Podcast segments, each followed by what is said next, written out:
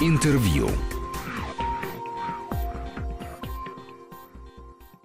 В студии Григорий Заславский. Добрый день. В Москве, несмотря ни на что, открылся очередной, не просто очередной, а юбилейный 20-й по счету э, музыкальный фестиваль Арс Лонга. И с его основателем и бессменным директором, замечательным пианистом, теперь уже и дирижером тоже, Иваном Рудиным, мы беседуем в этой студии. Добрый день. Приветствую, поздравляю с началом фестиваля. Вот это вот, э, несмотря ни на что, мне кажется, очень важно и нужно. Здравствуйте. Да, знаете, как э, я живу всю эту неделю с ощущением истинности и правоты слов э, председателя СТД и выдающегося актера Александра Александровича Калягина, который написал о том, что э, самоизоляция для актеров 65+, не менее опасна, чем вот эта вот самая угроза коронавируса, что для них выход на сцену – это вещь целительная. Да, говорят, это иммунитет, нужно спать, а вот для актера, для иммунитета нужно выходить на сцену. Музыканта для иммунитета нужно обязательно встречаться со своими слушателями и подходить подходить к инструменту. И вот этот вот контакт музыки с публикой не прерывать. Какие у вас были опасения, ожидания и какие аргументы перевесили? Мне кажется, что на самом деле любому творческому человеку не всегда обязательно вот эта постоянная связь со сценой. Объясню почему. Вот сейчас в 21 веке очень модно искать новые источники энергии. Это mm-hmm. может быть и солнечная энергия, и вода, и солнце, и ветер, и кукуруза. Вот мне кажется, что весенний карантин это тоже определенная энергия, которая дала, например, мне время э, придумать несколько совершенно э, сумасшедших проектов в рамках фестиваля Арслонга. Вот, например, один из таких проектов Бетховен Crazy Weekend, то есть я его так и откровенно и назвал сумасшедший уикенд Бетховена, когда мы, я надеюсь, с вечера 30 октября до вечера 1 ноября, то есть э, двое суток, с небольшими остановками на ночной сон, сыграем, если не все, то очень многие камерные сочинения Бетховена к 250-летию композитора, который, вот, к сожалению, пришлось на такой вот необычный, сумасшедший пандемический год. Поэтому в личном качестве, как э, пианист, как дирижер, вот это свободное время, которое у нас совершенно неожиданно появилось, оно дало мне возможность выучить какие-то новые сочинения, расширить репертуар, э, прочитать какие-то книги, которые давно хотел. То есть я не могу сказать, что мне было скучно или время тянулось очень долго, совсем нет. С другой стороны, вот тот проект, которым мы открыли 20-й фестиваль, симфонический спектакль «Мастер и Маргарита», синтетический такой жанр, новый жанр, он, безусловно, не может оставаться просто в голове его создателей, он требует реализации. Действительно, вот желание выйти на сцену, желание посмотреть, как э, идеи, приемы сочетаются, работают друг с другом. Вот вся вот эта творческая энергия, она действительно ищет выход, ищет реализации. Поэтому мне сложно сказать про театральных актеров. Возможно, Александр Александрович Коллегин прав, э, что касается театральных актеров, но вот именно вот этот эгоистичный такой вот э, музыкальный подход, поскольку мы с самого раннего детства, с 4-5 лет, лет сидим одни в комнате за роялем. Вот я, например. Я и, помню вашу замечательную и... историю, как вас повезли первый раз на море, и единственный раз вы видели море из окна машины, когда там папа или мама сказали, вот там вот море, смотри там, сынок. Да. И вот, собственно, нас... больше вы его не видели. То есть, видимо, мы как раз тогда именно готовились к пандемии. Меня готовили родители, потому что сейчас действительно можно уставиться в стену и, глядя в ноты, спокойно провести 2-3 месяца, абсолютно не отягощая собой всех присутствующих. Вы часто очень выводите выводите на э, сцену каких-то новых музыкантов из таких вот интересных, я обратил внимание, для меня интересных, на появление, в общем, довольно-таки молодого коллектива. Да, мы знаем про великие, вошедшие там, по-моему, во все книги рекордов Гиннесса квартет Бордина, основанный в том числе и берлинским, а здесь участвует квартет Берлинского, который создали молодые музыканты. Что это за коллектив? Вы знаете, одна из сложностей, вот как я уже сказал, раньше был придуман этот проект, связанный с камерными сочинениями Бетховена, и для Бетховена очень важное значение в его творчестве, кроме симфоний и фортепианных сонат, о чем многие знают, важный такой пласт – это его квартеты которых всего 16 штук. И, в общем, считается, справедливо считается, что это, э, наверное, высшее достижение вот такого квартетного жанра, квартета Бетховена. К сожалению, в России последние, наверное, десятилетия не так развито э, квартетное исполнительство, и, пожалуй, действительно вот величайший квартет, слава богу, что у нас есть квартет Бородина, но молодых исполнителей, которые играли много квартета Бетховена, а это, что называется, must, то есть необходимо пройти квартетному музыканту, сыграть многие из квартетов Бетховена. Вот таких молодых музыкантов немного. И в этом году, поскольку мы задумали в рамках этого проекта сыграть все квартеты, все 16 штук, плюс большая фуга. Вот а, за эту вот, вот ночь? Вот, вот за эти вот уикенд. двое суток уикенд да. такой необычный, да. Слава богу, что нам удалось, это было очень непросто, много месяцев, собрать как квартеты, которые специально соберутся для этого проекта, так и те квартеты, которые, многие из них э, студенты Московской консерватории, многие из них студенты именно кафедры камерного ансамбля, и есть уже сложившиеся ансамбли, их несколько, три, по-моему, и в частности вот э, молодой квартет имени Берлинского, они учатся у одного из музыкантов квартета Бородина. То есть люди, слава богу, действительно передают вот эти лучшие традиции квартетного исполнительства, что очень непросто, крайне непросто, и очень важно, чтобы эти традиции не были утеряны. Не могу вас не спросить, а вот э, вы э, каким-то образом прослушиваете программу вот всю до того, как она исполняется? Или кто-то вам может сказать, я вот сейчас вот разучиваю, приеду, исполню, ну, вы же знаете, я мастер, ты же меня помнишь слышал три года назад, там мы вместе с тобой встречались в аэропорту. Да. Или все-таки... И пили пиво. Да, да, да, ну естественно, я это имею в виду. Вот. А, или все-таки художественный руководитель, он должен и э, обязан все прослушать, э, хотя мы понимаем, что никакой крамолы, в общем, музыкант особо выдать не может, там никакой там политической заангажированности ждать не приходится даже от белорусских музыкантов. Вы знаете, у нас будет прекрасный белорусский молодой дирижер э, на закрытии фестиваля, тоже посвященный Бетховену, будет Бетховен-марафон он в заряде. Мы сыграем все концерты Людвига Ивана Бетховена и замечательный дирижер Александр Хумала, который с прекрасным западным образованием и опытом работы за рубежом, э, но белорус и живущий в Минске э, приедет к нам. Я надеюсь, что все это состоится. Знаете, я думаю, что э, на каждом фестивале это бывает по-разному выбор программы, но у нас на фестивале примат концепции художественной, он однозначен. И вот, э, в частности, ну, вот на придумывание этого Бетховен Crazy Weekend ушел э, где-то месяц жизни как раз в период пандемии. У меня сначала эта идея как-то родилась в голове, потом она была на бумаге. В итоговом виде она в Google таблице, когда все сочинения, которые я выстраиваю в ряд, всегда вместе с тем, сколько они звучат, что зачем, кто будет играть. То есть э, выбор музыкантов — это более, конечно, конечно, свободная вещь. Здесь больше каких-то вводных, потому что кто-то может в это число, кто-то не может. Но то, что сначала определяется программа и под нее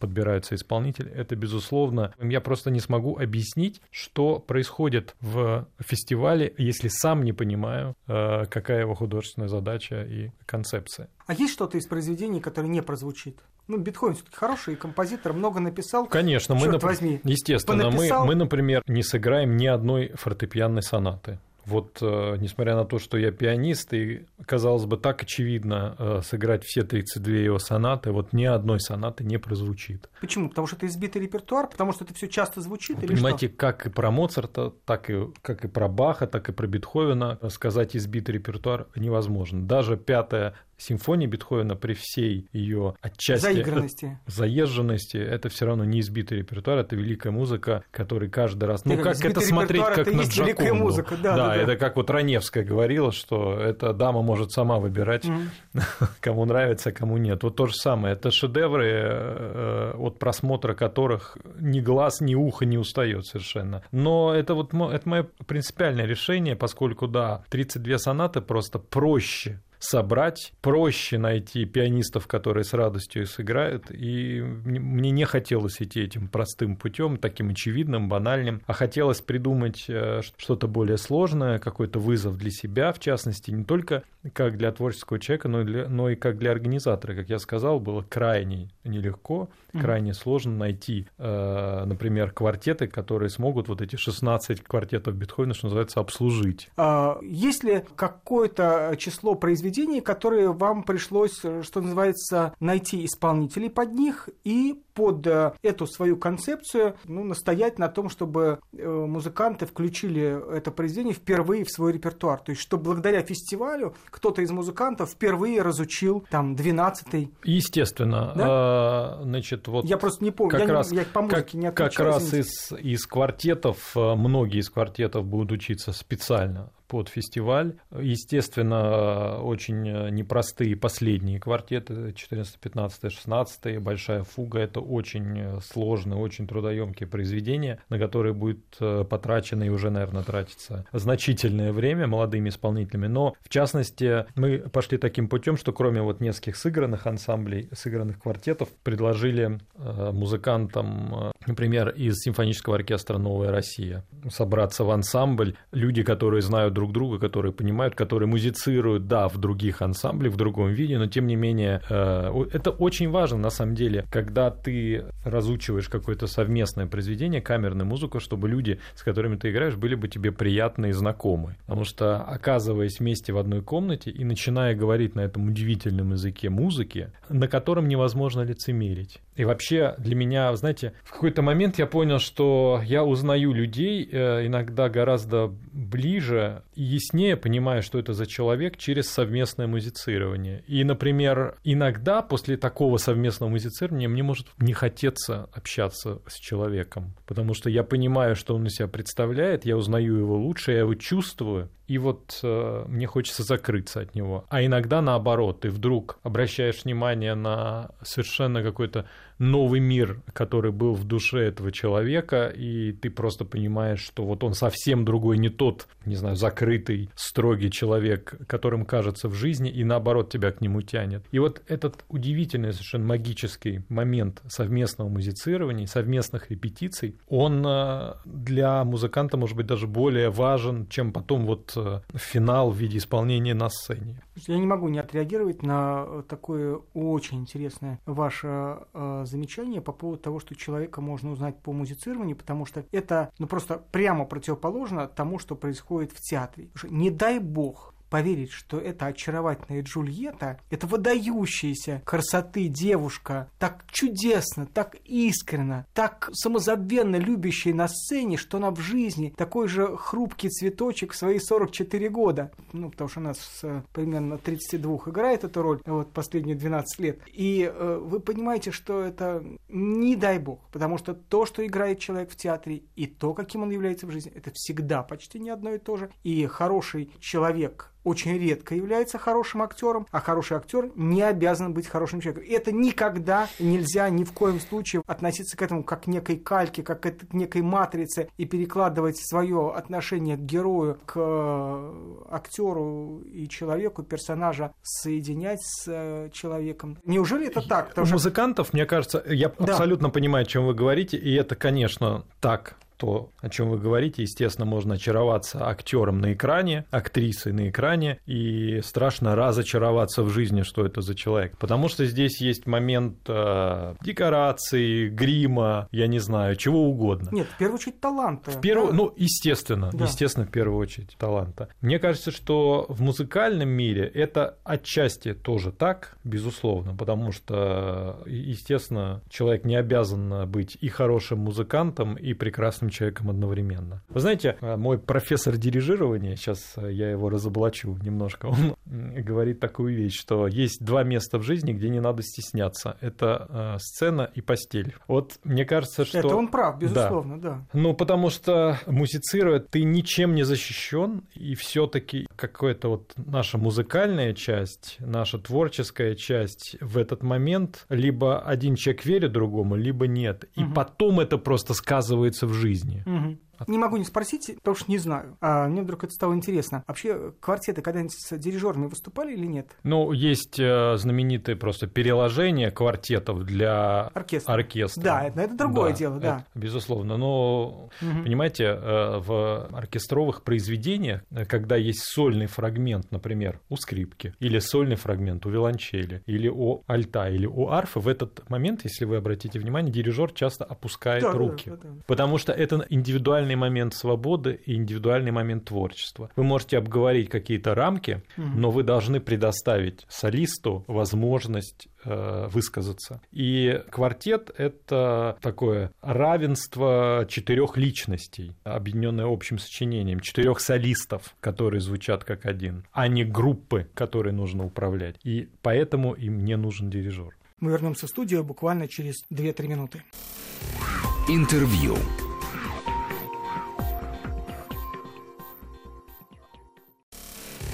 Интервью.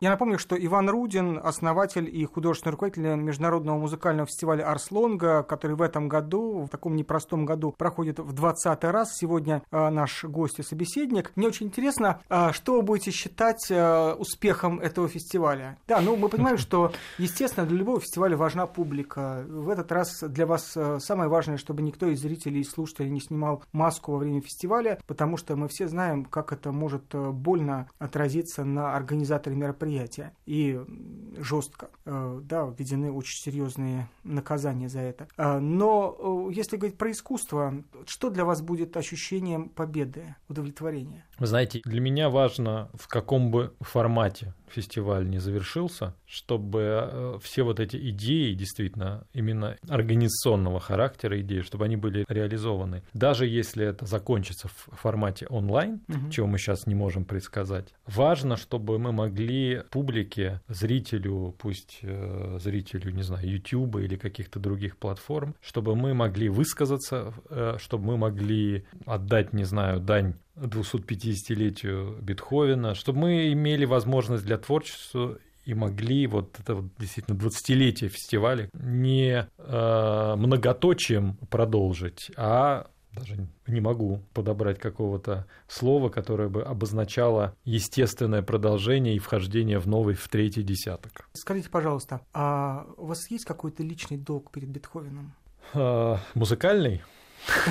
Ну, просто всего того, что ему 250, 250 ему лет, то вы не успели у него занять, а он вам не успел по 250. А он вообще э, был довольно сложная личность, как известно. Плохо слышал. По поводу судить, я думаю, что это было мало возможно. Скорее, он бы любил это самое считать денежку. И вообще был такой довольно противоречивый джентльмен, э, скандальный, конфликтный. Э, как известно, например, один из курьезов, что, несмотря на то, что он жил в Вене большую часть жизни, Э, нету музея квартиры Бетховена. А почему? А потому что он был такой, так скажем, противоречивый квартиросъемщик, что этих квартиров было очень много. Его выгоняли постоянно. Mm-hmm. Он выкидывал всякие номера, скандалы, и поэтому не мог в каком-то одном месте закрепиться. Вот. Но я думаю, что долг у каждого музыканта перед Бетховеном есть, потому что Бетховен наряду с Бахом формирует нас как музыкантов однозначно, как профессионалов. И Бетховена мы играем с детства и идем с ним по жизни, открывая его в разном возрасте с разных сторон. Он бесконечно богат. Э, его какая-то музыкальная палитра и то, что в этой музыке, и то, насколько далеко он, да, вот вы правильно сказали, действительно он оглох. Оглохнуть он начал достаточно рано, в достаточно еще молодом возрасте, но то, что он слышал внутри себя, и то, насколько он заглянул вперед, на сколько столетий,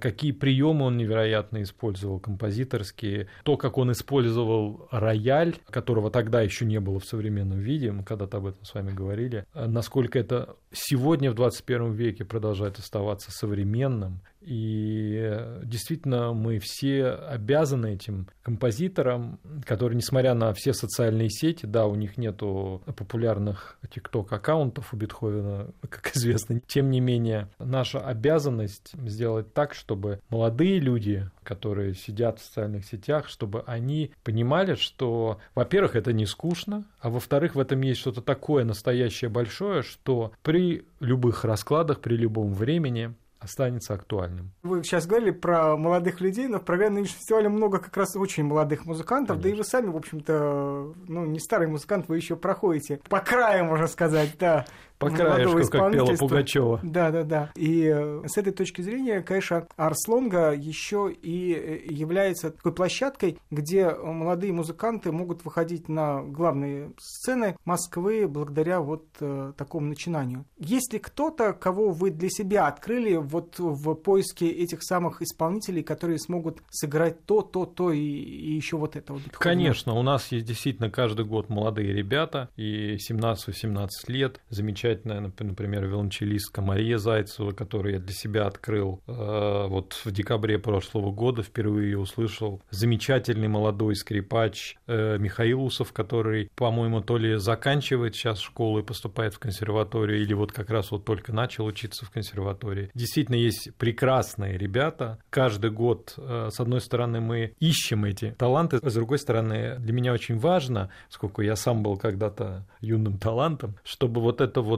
э, поиск талантов у организаторов никогда не заканчивался калейдоскопом ежегодно новых, потому что это превращается в такое использование, эксплуатирование э, талантливых людей, дать им шанс сегодня выступить, а завтра про них забыть. Я стараюсь э, на собственном вот опыте, на собственной шкуре, зная, что такое вот это вот такая круговерть, такое вот колесо, этих молодых людей продолжать привлекать, проекты в разном виде давать им возможность выступать, и в частности со своим симфоническим оркестром, и в таких вот да, и в таких камерных проектах давать им возможность опять же узнавать более старших коллег, чтобы они приобретали какой-то такой вот музыкантский жирок, чтобы приобретали репертуар, потому что только в практической концертной жизни музыкант развивается действительно, как вы сказали, потому что невозможно только э, просто ходить на лекции в консерватории или только ходить в камерный класс, на специальность и э, действительно вот взрослеть, э, ждать какого-то становления от музыканта.